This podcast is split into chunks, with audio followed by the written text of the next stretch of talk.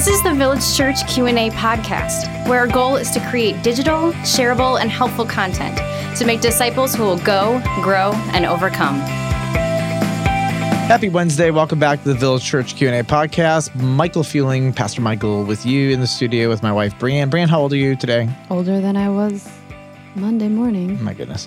She just had a birthday on Monday. So if you see my wife, wish her a happy birthday, say thanks, we love you, and ask her how old she is. I'll give you a hint. She's not in her 40s yet. All right. So today we're going to be answering the question How do I reclaim control of my teenagers' technology? Brianne, we're going to leave it as an open slate. Let's talk. All right. So I think the first step in reclaiming control of your teenager's technology is to repent. And I think a lot of this takes an assessment of your own heart to be able to say, okay, what did I know I could have been doing better and didn't do? Or what what was I just so ignorant on that I just had no idea what where this would lead us? So what you're telling me is that if I'm a mom or dad and I didn't know any better, I still need to apologize and change. Absolutely. And Yes. sometimes that apology looks like saying, Hey, I didn't even know where this could take us. I didn't even know that we could get to this point. Mm-hmm. And that breaks my heart. But now we still need to do something different. What if I had that little voice in my head that said I should probably deal with this? This is probably not going to go well. That's part of the repentance is that the Yeah. God has tried to nudge. And I've talked to so many parents who have seen that.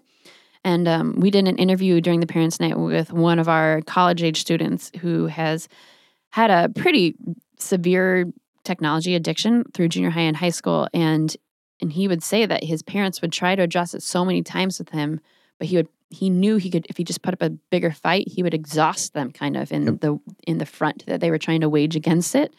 And so I think that that's any kind of addictive story, right? Is if I can exhaust the people who are trying to step in and intervene, then I can keep doing what I want to do. And any addict, when you take away their drug, any idol worshiper, when you going take to away be a their hot idol, mess, they're, they're going gonna to fight for it. It's actually, by the way, also a diagnostic category, right? So if we take something away from some people and they freak out, so like if your child is playing a game and you take the phone away from them or the iPad or ask them to turn off the TV or ask them to take their earbuds out of their ears and they have that kind of emotional reaction, that is a diagnostic tool also for us to be able to say, okay, this this is so It's not out of okay. place. It's out of place. out of its Put it- proper We got to put it back in its proper place. Yep. So number one is Repent. repent.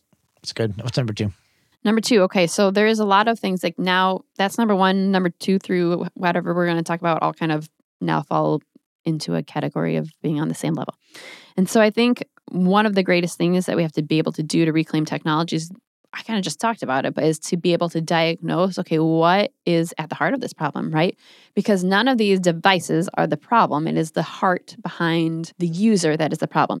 So that's part of technology in drug culture, we love to be able to look at the people's drug of choice in counseling to be able to see what they're trying to accomplish and get from that drug because that gives us great insight into their hearts and what they're pining after. Mhm. And so it's a little bit the same when we look at technology to be able to say, like, okay, is it video games? So they're going to be powerful and make um, alternative personas where they get to be in control and they're winning all these levels or all these shenanigans because It's they don't really know what something you're doing. that's valuable in video to them. games. Exactly. It's feeding something that's valuable to them and actually like has a direct correlation back to them. Is it social media and they are they love Snapchatting more than anything else because it gives them the freedom of being like having that attention and being seen and being known, but only for a second. And so it gives them the freedom to feel like they can be hidden in what they're doing, right? Mm. And so there's so many different things we can look at different apps, we can look at different ways that people are using technology. And that should all be a diagnostic tool for us to be able to look at our teenager's heart and to be able to see, okay, what part of this has gone awry. And so one of the things I will say also is that the concept that teenagers are in the midst of identity formation, and that has been for millennia a gigantic process, to say the least, if not use the word struggle for most people to make it through their teenage years without a good degree of angst and growth that happens in that. And then the fact that now we've often given them unfettered and unhindered technology in that is just one of the worst concoctions possible. Mm. And so I think for parents, that's also super important for us to think about in the diagnostic part of it is okay, what is going on in their heart that they they don't even know who they are maybe they don't even know what they're valuable they don't even know how to approach the world to interact with the world in the confidence of who god has made them to be Mhm. and so technology numbs and creates all sorts of bridges for that that are cheap substitutions for the real things that our children need to be learning Yep. So uh, imagine I have a kid, and my kid's 16 years old. My kid has been uh, had un, unfettered and untethered access to tech. Right. I realize there's a problem, and I, I need to make this problem right because it happened under my watch. Right. And I'm I'm responsible for this. This is I'm going to be accountable to God for this kid. Uh, I can't control what he does, but I can control the environments that I put him in. When I come to him and I apologize, I'm just picking him. I'm taking a boy, Mhm. whatever. He's 16 years old. He's a boy. And I apologize to him there, there's a lot more in that moment that needs to be said because I think honestly, before I go sit down with him and say I'm sorry, um, I want to diagnose the problems right and I want to be able to Right. look at him and say, "Listen, I have a vision for your life, totally and my vision for your life really does come from from the Word of God. There are things I want for you, mm-hmm. and there are practical things that you need to be able to do in this world." Mm-hmm. And uh, it's my job to make sure that when you leave this home, you have every resource you need to succeed socially, academically, spiritually, character, skills. List goes Yeah. on and on. By 16 years old, you should be able to do X, Y, Z. These are some things Mm-hmm. you should be able. And I understand every kid's different to a degree, son, but like you should be able to go into a group of men, shake hands, look them in the eyes, and have a reasonable conversation. Those are not un- unrealistic things. I know for you they're petrifying, but the reason they're petrifying is because I didn't develop you. Also though i think in their hearts too be able to say like and you should be able to know like who you are and so when other people say things Mhm. about you like that shouldn't shake you to the core Yep. because their voice isn't as important as the voice of god and the people Yep. who love you these are things that we're supposed to train and develop in them. And so imagine this first conversation. And this is going to be the biggest one because you're not just repenting for what you didn't do, you're also repenting for the things you didn't grow in them. And that's a hard conversation because it could re- be received like, what are you telling me? There's something wrong with me. And the hard part about tech addicted kids is yes, there is something wrong with you. Mhm. And until we acknowledge that, not a lot can happen. And so, in that same meeting, you and your spouse may have to do this together. And if you're a single parent, then you do this with maybe, maybe the people, the authorities. Maybe you live with your mom and dad. Maybe you guys all have to get on the same page about this, right? But if you are not unified with your spouse in this, it's going to be really hard to implement. Mhm. Um, but one of the things that you have to come prepared with in this conversation is a diagnosis, uh, a heart of repentance, and some initial next steps, but also chances for open discussions and dialogue. Right. And what you just said, though, too, part of what you just said is also setting a vision for them for who they're created to be and what they're created to be able to do. So, because I think a lot of times kids don't, well, I know this, this is actually 100%. A lot of times, adolescents particularly do not have a vision for life outside of Yep. living on these devices. And so, because they don't see a lot of other people doing it either. So, they Yeah. don't have a vision for what that looks like. And Yep. so, a lot of what you just said is that you have to set a vision for them for what their life could look like. And I'm not saying that's going to make them be like, yes, let's do it. Although I will say, every client that I've had that it is an adolescent that has had some degree of intervention in their technology, whether it's because of pornography, whether it's because of bullying, whether it's because of all sorts of different things, there has been a huge part of them at that time that secretly, very secretly, Very secretly. very secretly, in the recesses of their heart was like, thank you. Yep.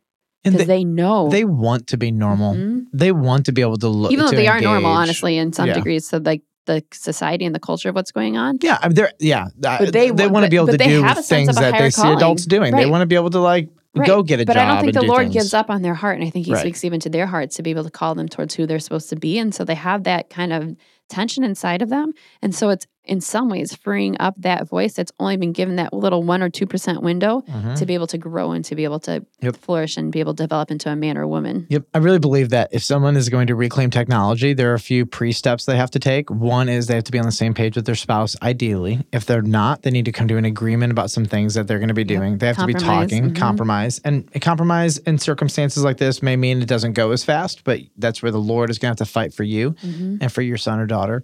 Uh, I really think getting external help before you talk to your son or daughter is going to be Mhm. really relevant from somebody So- who loves kids Mhm. and understands strategy and Mhm. getting help from a counselor to help you put together a plan to address this and Right. taking into consideration some of the strong reactions that they're going that they're going to Mhm. have immediately honoring them as people who are valuable whose opinions and feelings matter because they may have some nuances to the scenario that you're not aware of. hmm And I think also one of the things that you just kind of touched on also is that it legitimately, in their perspective, and in it, there's a lot of empathy that has to happen in here.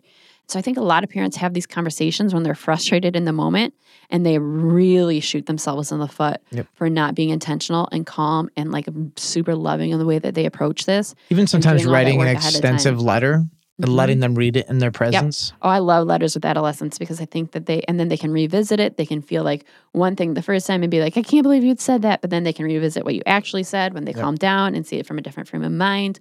One of the things you talked about oh, when our children was little, I think someone lost a balloon. I forget exactly how, how this came. And the balloon was lost up into the air, and you had said, um, but fundamentally, there was a lot of tears and a lot of emotion. I don't remember if it was by our- child or another child. And one of the things you had said is like, fundamentally, that is like all of the cash in my wallet and like everything that I own just floating up into the sky. Oh, it was Brian Regan. was. He said, Have "You ever Oh, seen yeah. a kid lose a balloon? You're like, what the heck?" It's like, let's look at an adult saying, "There's my wallet." Yeah, oh, no. yeah, and so like, that empathy for their position is super important. And Yeah. so when you're asking a child to change some of this behavior that they feel is the direct social connection yeah. that they have to any kind of life, any kind Yeah. of possibility, of Everything that is normal and everyday kind of for them. You're asking a lot from them, and and you need to because it's worth it to protect your child from the direction that this is beginning to take them in. Mhm. But yet, there's a great deal of empathy and compassion that has to go into that situation to be able to say, "I know what I'm asking you to do." Yet at the same time, it's worth it, and we still have to pursue that. Yep. And so, one of the things that Andy Crouch talks about in his book, Tech-Wise Parenting by Barna Research Group, that we talked a lot about in the parenting night, Haley brought this up our communications director who was part of the panel and she had said one of his suggestions and i think this is a great place for parents to reclaim technology is to begin to implement a technology sabbath. And so it starts with one hour a day then works into one hour a day plus one hour one day a week then works into one hour a day plus one day a week plus one week a year Mhm. and so to be able to say, okay, so there's actually going to be a space and time where technology does not own it, own us. In the book, he talks about, you know, like even finding not not as a legalistic thing, not as anything, but but fun and celebratory to be able to say, like, hey, let's not even use the lights, let's just use candles. Hmm. You know, let's figure out how we can play board games instead of watching TV together. Let's figure out how we can give technology a rest and a Sabbath so that with the purpose of spending time together. Hmm. And so a lot of times people pick that one hour a day to be during dinner and time right before or afterwards. And so that is a time where everyone has the opportunity to be able to separate from that. Hmm. One of the things I also love is um, there's a teacher at a local high school, and when children would come, adolescents would come into his classroom at the beginning of the year, he'd have them take shoe boxes and make them into phone beds. Hmm. And so every time you came into his classroom, you took your phone and you tucked it in and you covered it up with this little blanket and you made it into kind of a funny but very intentional spot to be able to keep your phone and to be able to do that. And so I think even some silly ideas that families could wrap their minds around to be able to talk about the Hmm. Sabbath of our technology and to be able to use that would be great ideas. I think when your kids are younger, especially, you can make any rules you want. You can have a rule that says we're just not a TV household. You can have a rule that says, uh, no, you get phones ten minutes a day. You you can actually like this whole idea of of of uh, one hour a day, but the rest of the hours of the day you can have tech. That's like a, a that's like a way of working backwards in.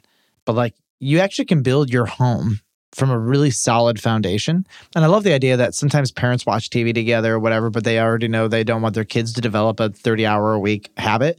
So they just say, like our men's ministry director said, no screens until the kids are asleep. And that's a really fair, really helpful approach. Uh, because we have the ability to control ourselves, you know, more so. At least we would hope we do. Right.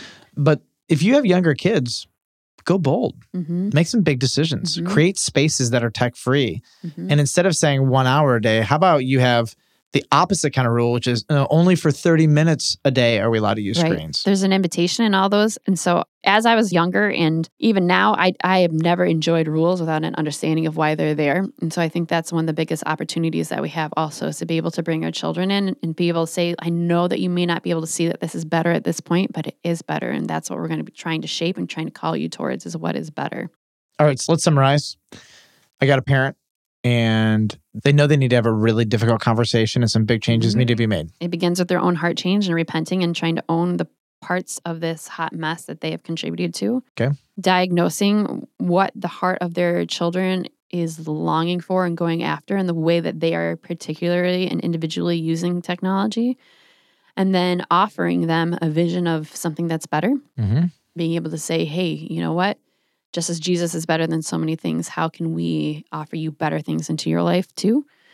And then I think also beginning to take a very tangible first step is being able to take the Sabbath rest from technology, starting with one hour a day, Mhm. one day a week, and then one week a year, and being able to break up with that technology and just being able to engage in life technology free and to be able to engage with the people around us and Yep. to be able to taste what it is to be better and enjoy that. I would add to that before you have the conversation, get really good counsel. Mhm. If you do write a letter, have somebody else read that letter first, tell you how Yes. it comes across because Mhm. you're going to have pent up um, irritation towards your son or daughter for Yep. their addiction. Yep. Realizing that the vast majority of the time we've created the monster by not engaging the issue Mhm. earlier. hmm And then big picture is every kid's detox might look different. You you may need to, for example, here's a simple rule. There should never be a computer or a screen in a bedroom alone, ever. hmm Ever. That shouldn't even be in there. That's just a flat rule. Well, that might be a huge life altering change Right. for someone. And even the the screen time rule that you just talked about assumes other things have taken place Absolutely. like that. It assumes that some of the um, issues, some of the larger issues have been dealt with. It assumes other rules, like, for example, here's a principle that just guides me. I don't, when I'm talking with another person, I don't look at my phone. It's just that simple. hmm They are the most important person in the world to me in that moment. And so, like, in that moment, I give them the honor they deserve. If I do, it's because I might be waiting for a text or call from you, you know? Um, I try not even to look at it. That's why the iWatch actually gets me away from my phone and allows me to not really take my eyes or, or focus off of you and see what's actually happening if I really need to know something. So there are things like that that somehow we have to be prepared for some of these big decisions just to kind of level the situation out. And um, I, I really do think that that conversation with a counselor, a pastor, a leader, a really competent person who's committed to the vision that you have for your kid and your repentance can be Yep. just life changing and give you. Mhm. support. And likely, there's probably another couple or two um, that you know that probably should be doing the same thing. And maybe you guys are doing this together um, as a commitment to your children, a repentance to your God, being good stewards of this amazing gift that God has given you to raise a son or daughter uh, and help form Christ in them. It's a beautiful privilege. And so you may go to a couple other parents and say, I don't know if your kids have this issue. Here's what I need to work on. Would you help me? hmm Um, get people praying for you because this is a battle for their heart and their mind And it's worth it. and their skills and their future and their ability to socialize and work and ev- everything. There's so much at stake. It's worth it's worth the Mhm. fight. So, Brianne, thank you for joining us. hmm Come back with us. We're going to have a couple special guests. We're going to talk through some more of the technological specifics of things that we should be looking for as parents, some of the app details, and uh, I really think this is going to be a nitty gritty beneficial episode. Thanks for joining us. See you guys later.